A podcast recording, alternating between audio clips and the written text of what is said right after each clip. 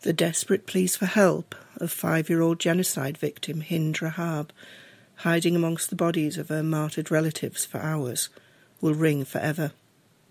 A bitter testament to the bestiality of the Israeli regime, which views Palestinian life as worthless and irrelevant in its quest for control of Palestinian land. For once, corporate media in the West have been forced to tell her story, which is just one of thousands of atrocities committed in the last 4 months. Stories that flip their usual script on its head and fatally undermine the credibility of Western politicians and media. Poem for Gaza. They're not like us, though, are they? By Lara Spurr. Under a roof, in a warm room, a spoon swirls in tea, biscuits taken from a packet.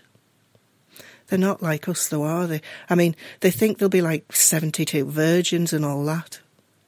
This is the settee conversation, the topic for this morning. They are watching the news. But do you condemn? The newsreader is asking a perplexed foreign man. Meanwhile, under the same sun, a team of exhausted men are pulling broken-limbed children from rubble. But they're not, though, are they? I mean, when they're not trying to kill Israelis, they're just killing each other. Meanwhile, the same wind which blows around this world hears a woman screams as a child is pulled from a gaping wound in her belly.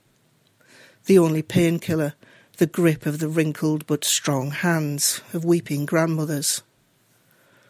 They're not like us, though, are they? I mean, they say all that mad religious stuff with masks on, waving guns in the air. I mean, how do you like to live next door to that? And that night, under the same moon, in some other street, there lies a crumpled old man, in a crumpled suit, in a crumpled town.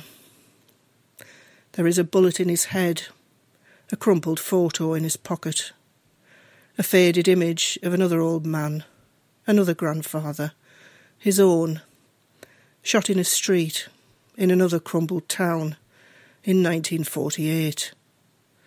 But they're not like us. But do you condemn?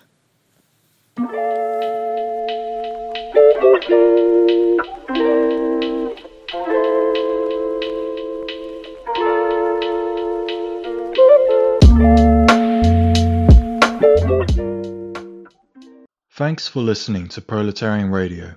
We aim to bring you the best Marxist analysis on current affairs, revolutionary history, and theory.